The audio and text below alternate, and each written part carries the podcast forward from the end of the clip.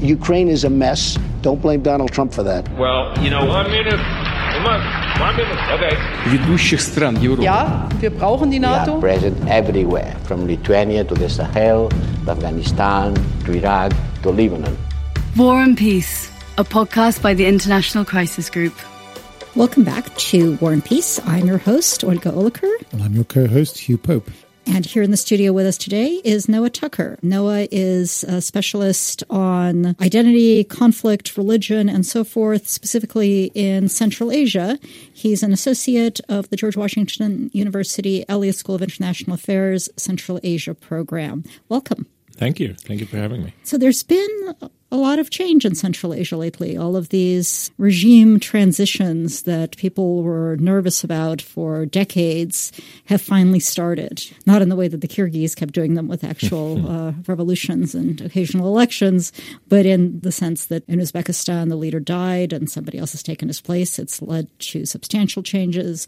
In Kazakhstan, he voluntarily semi stepped down. It's not entirely clear. Is this uh, going better than expected, worse than expected? Should it make us worry? Should it make us feel relieved? I think it's certainly going better than expected in the sense that one of the great justifying factors for any authoritarian regime is that après moi le déluge. if, if they were, So if, not, if not for the leader, yeah, then everything would fall apart. And what we've seen in these cases is that the, the systems that are constructed are quite sustainable. And I think that there are others watching this very closely. Tajikistan appears to be planning a, a transition along the same lines of the Kazakh model and doing its best to prepare the public for the idea that someone else truly can lead the state. So, from a point of view of conflict, it is in some ways encouraging, of course, to see that, that nothing has fallen apart and nothing is on fire. But on the other hand, each of these countries faces significant problem and has significant issues that are are not being addressed in some ways in, in these transitions. And so we have not the problems maybe that, that many had feared, but the underlying mm-hmm. issues remain. So, how would you characterize the problems people had feared and the problems that we actually are facing? What falls in both categories? Well, there were worries in the early 1990s, um, of course, in some of these states that you couldn't hold them together. You know that the, the the regions may fall apart, that they would devolve into civil war, you know this sort of thing. And you know one of the legacies, uh, as Tajikistan, Tajikistan did, did. in fact, yes. Um, so you know it, it's not for nothing that these fears arose, and so we have stability and territorial integrity and these sorts of things. But beyond that, we also see, for example, between 12 and 15,000 citizens from Central Asia choosing to travel to a war zone outside the country uh, in Syria and Iraq. And this indicates that there are certainly deeper problems underneath the surface. Can we talk a little bit about the nature of these states? You've pointed out how surprisingly sustainable they've proved.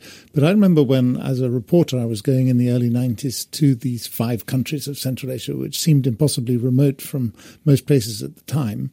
Uh, we were not talking about Islam to any degree. I think we hardly even realized that these post Soviet states were Muslim. We were much more looking into is there a, some kind of Turkic genie that will be let out of the bottle? And reporters like myself would spend hours tra- tracking down Turkic nationalists in the back streets of Tashkent. And yet that seemed that whole you, you found him, right? I did find him. he was a very unhappy man. He'd been hit on the head by a lead pipe by the regime. But, but what, what's happened to that whole Turkic side of things? Was that just an illusion we were chasing? I don't think it was an illusion by any means, and it's a it's an identity that remains important to some people. It's been developed in some of the countries in a way that it didn't really go away. I mean, what what happened in a lot of ways to the nationalist movements is that in the early 1990s they were all essentially either co-opted by the government or absorbed um, by the government, and in in many cases it's a kind of combination of both. Has it become a kind of state ideology now in some cases? not pan-Turkism, you know, per se, but nationalism, ethno-nationalism in particular, really has become the state ideology. I mean, the the countries, even though none of them, for the most part, sought independence from the Soviet Union. It came to them whether whether they looked for it or not. In uh, Henry Hale famously is called Kazakhstan's independence as the, the cause without a rebel.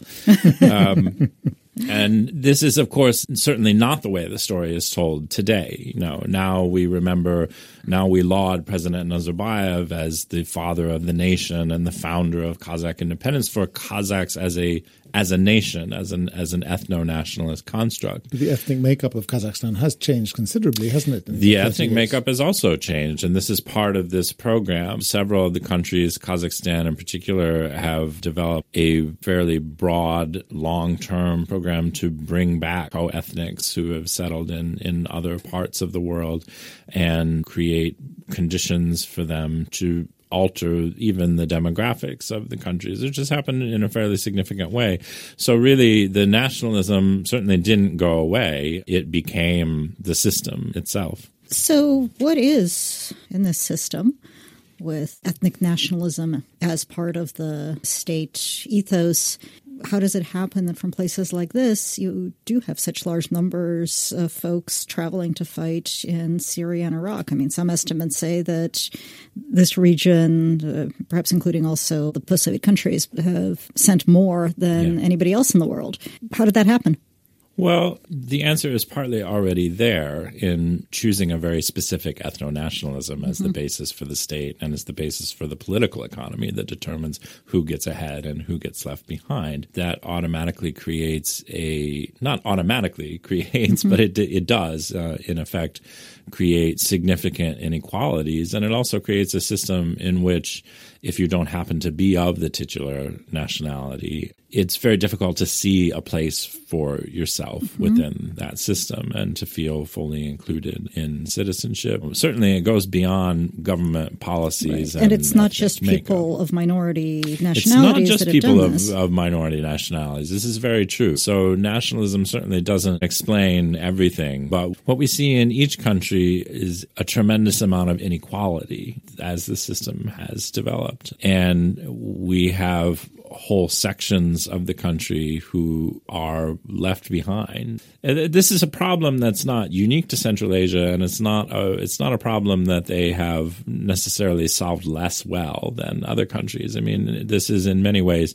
a problem of modernization and of the rapid the rapid economic changes that we're going through now. You know, Detroit has been significantly left behind mm-hmm. from the rest of the United States. Right. You know, as as we and we see this sort of inequality, and especially within industrialized economies all over the world. And the Central Asian countries were faced with a much more difficult task than, say, the United mm-hmm. States because they had to reinvent themselves as an independent country and construct a political system, you know, essentially from scratch. And these things on top of negotiating all of these economic changes. So it's not to say that they did it worse than everyone else. But the system, as it has emerged, has created clear winners and some clear losers, and no mechanism for changing the balance for those things. Inequality is one side of the story for sure, but from the outside, at least, people seem to have this idea that there's an Islamic ethic that is being spread, a religious undertone to something called radicalization or violent jihadism. Well, it is the Islamic State they ran off to join, so. It certainly looks that way, but mm-hmm. is that the whole story? It's not. As we're seeing in the discussion, there is no there's no one thing that tells the whole story you know in, in, any of these things. For every 10 people who go to join the islamic state there are 10 different life stories and a lot, a lot of times 10 different reasons. We can't say that islam or islamic identity doesn't have any role in it but frequently the role that we see it playing is not so much as a religion or because of the spread of religious ideology of any kind or religious identity. It may have to do with a great deal of disappointment with what has been presented to people as democracy, mm-hmm. the total collapse of communism for how it existed, and the only alternative that is available as a as a different path is something like the Islamic State, a different theory of of how to construct a government and how to distribute resources, and that distribution, that fairness, that concept of justice is one of the things that is particularly attractive attractive, especially to people who go to the Islamic State. And you've done interviews with people who have gone, people who have mm-hmm. returned, their families and communities. You produced a documentary with Radio Free Europe, Radio Liberty mm-hmm. called Not in Our Name that actually dug pretty deep into these things. Um, do you see big differences based on social class, based on gender, other factors that help you slice and dice who went why? Well, the first response to that is, as we said before, there are ten people, ten yeah, stories. There are yeah, there there are no overwhelming single factors, but there are many different pathways. Mm-hmm. You know, in these things, it, there's certainly a gendered element to it um, because we have you know large numbers of women who found themselves in the Islamic State from Kazakhstan, for example, from Tajikistan.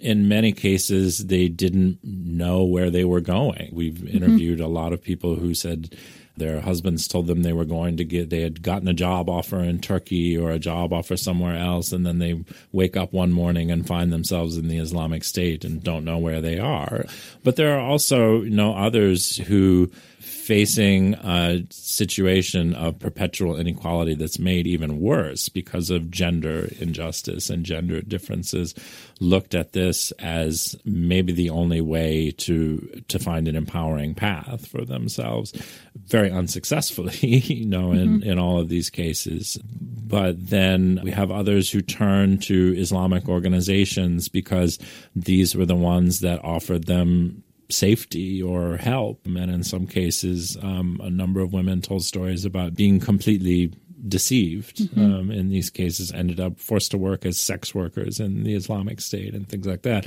after having turned to a mosque uh, for help so you know these are people who don't represent islam or islamic values but women were looking for this in particular because they were placed in a in a vulnerable situation war and peace a podcast by the International Crisis Group. You're listening to War and Peace, and we're talking to Noah Tucker about Central Asia and what's changing and what, what hasn't changed. So, we just talked a little bit about women. With men, one of the pathways one hears about is people who went off to fight with the Islamic State or some other group in Syria and Iraq, not from their home countries, mm-hmm. but they first went as laborers to Russia, working in the oil industry. And it was there that they somehow decided that what mm-hmm. they really wanted to do was go fight a religious war. How do you understand that dynamic? There are a number of different answers for this question as well, and it's mm-hmm. difficult to say in any case which aspect of this situation was worse. I mean, one of the most obvious is that recruiters among Central Asians were able to operate much more freely inside Russia than they were inside Central uh-huh. Asia. This was for a number of years. There's a fair amount of data that's established that recruiters as long as they focused on taking people out to go mm-hmm. somewhere else and not to cause trouble within Russia, were, were allowed at least in the first few years, um, many would argue a fair amount of free rein to operate and recruit. And there was a great deal more exposure to recruiting, both in person and online. The online element is there as well. For a number of people, for a young 18 year old kid coming from southern Uzbekistan in the desert, desert it was the first time he had an internet equipped cell phone in 2014 mm-hmm. when he's working in Russia. It's the first thing that most migrants buy in order to make their way in the world and keep in contact with family. And they were, particularly in those early years, met with just a tremendous amount of recruiting material and propaganda online. But we also can't ignore that for many of them, they went from an already difficult situation in their own country where they're experiencing things they perceive as injustice to an even more difficult situation in Russia where they're living as second class citizens and sometimes experiencing outright racism or ethno nationalism and in an, in an even worse position to deal with it than they were before. Now that ISIS is on the back foot, at the very least, possibly in defeat, um, you've described a situation which presumably continues to obtain relating to inequality mm-hmm. and injustice. And in the past, you've you've written articles talking about that it wasn't the radicalization of Islam, but the Islamization of radicalism. Mm-hmm. And what do you think is going to come next if nothing's been solved at uh, ground level? Well, the concern, yes, is that the people who went to Syria or, you know, the mobilization of so many Central Asians to Syria was a symptom and not the disease, and that now that there isn't an Islamic State to go to, or now that there isn't a war in Syria to go, of course, the first fear is that maybe some of these groups may begin to operate at home. I mean, we know in a lot of cases that the support there was ground support within local communities even in some cases in central asia that hasn't gone away so become, sometimes in our name Sometimes, well, this this is true. Yeah, I mean, overwhelmingly, these communities don't certainly don't support these things, but there are groups who see very little other potential for political change. I mean, this is why mm-hmm. terrorism is sometimes chosen as a tactic. So there is a real concern that unless governments sort of honest with themselves about mm-hmm. what the causes of these problems were and not put it all down to foreign missionaries or something that happened to people while they were living in Russia mm-hmm. or something along these lines, that if they don't address some of these fundamental structural issues, that the problems may happen at home next mm-hmm. time instead of outside. So the Central Asian governments have been among uh, the few that have actually let people return. Mm-hmm. And you hear the argument that we need to look at this experience, we need to look at their approaches for countries that mm-hmm. are struggling with what to do. Are they doing it right? I mean, it sounds to me that at least part of what you're saying is because they're not addressing the root causes that sent people there, or maybe they're are they misinterpreting the root causes? How are they responding to these folks when they get them home, and how should they be? I should say from the very beginning that this is, I think this is an extremely positive policy mm-hmm. change. Mm-hmm. I think it's a very progressive policy change. And countries, in particular like Kazakhstan, that really has become the first in the world to bring essentially all of its citizens back from the conflict zone, deserve a, a great deal of, of respect and support for doing this.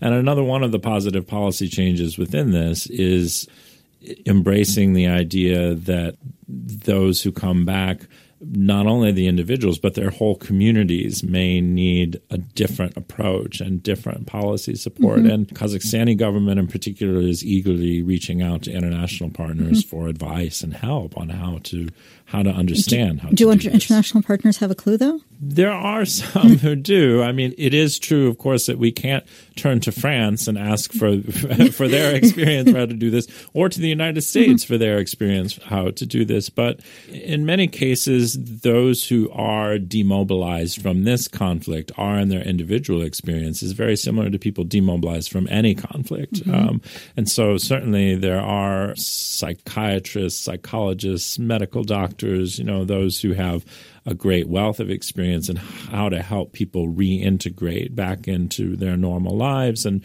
recover from trauma.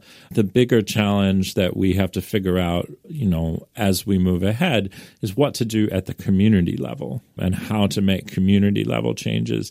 And the Kazakhstani government in particular appears to be really open um, to advice on how to do this. And now the burden is on us to figure out how to help one country that seems to have developed very particular and um, strong policy towards Muslim radicalism is a big neighbor of Central Asia, China, obviously. Mm. How is that affecting all these currents of uh, sense of Islam and geopolitics and uh, the actual raw issue of the ties across the border when they can see that there's a million and a half million uh, people in camps being re educated mm-hmm. out of their supposed Islamic, dangerous Islamic identity. Yeah. yeah. I mean, the, the great fear for Muslims in Central Asia is that their own governments are going to look at this and think that this seems to be a very reasonable policy.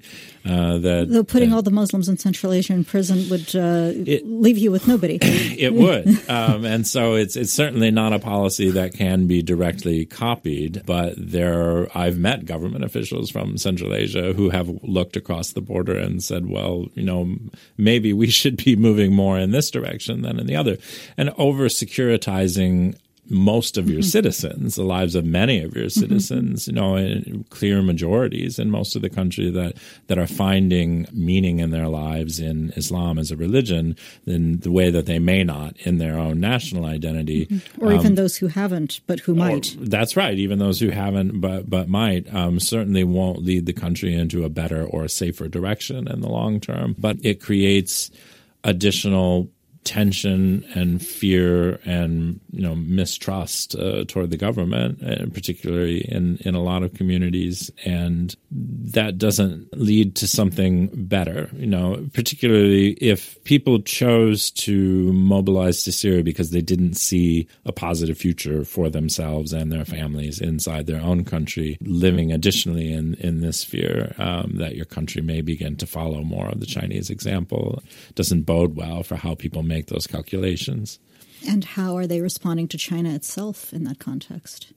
Unfortunately, the governments themselves, uh, in particular, have responded up to this point with a what many of their citizens feel is a deafening silence, mm-hmm. and uh, this is an issue, of course, that has sparked outrage across the world. And for Central Asians, from many of whom are Uyghurs themselves, there are large Uyghur populations in, in Kazakhstan and Kyrgyzstan.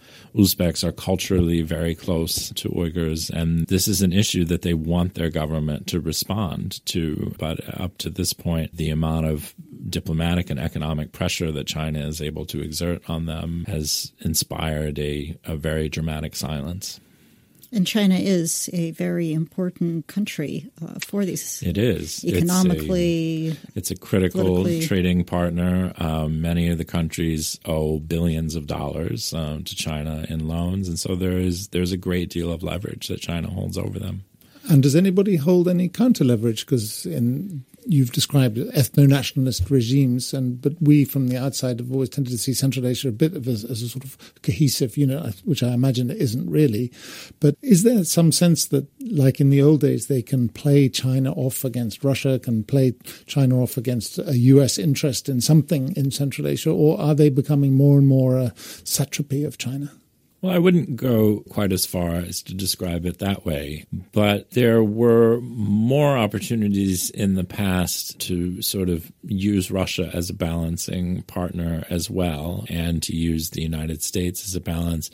And unfortunately, the U.S. has chosen this as a time to take a step back from attempting to to be a player or an influencer in the region, and that leaves them certainly in a position more open to to influence from China. And because Russia is facing uncertain economic situation and itself is spending more of its attention and investing more of its resources toward Ukraine um, at this point and to the conflict that's ongoing there, they also have, to a certain extent, turned some of their attention away from Central Asia. Russia will be back, though. Uh, the United States, arguably, right. it was never going to rival China in Yeah. terms of the economic uh, weight.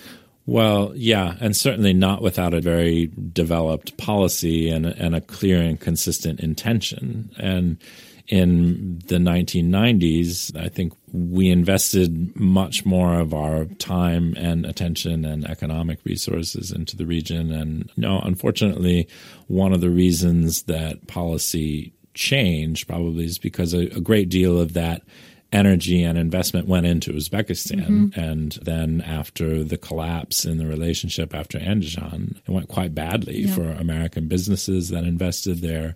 And many of the institutions that uh, from, you know, university programs and language schools and things like that collapsed during that time. And at that point, attention or time had shifted, and we didn't really, the United States didn't particularly reinvest mm-hmm. that energy and resources into into other Central mm-hmm. Asian countries in a similar way. And Europe?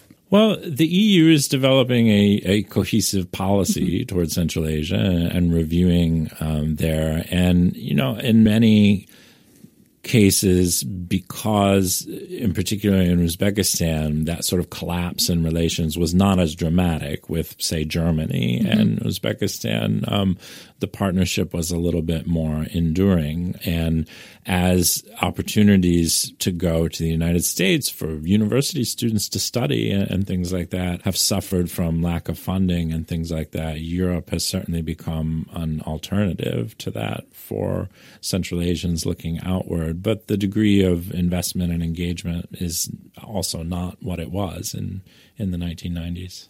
Noah, thank you so much. Uh, this was fascinating for me, and I hope also for our listeners.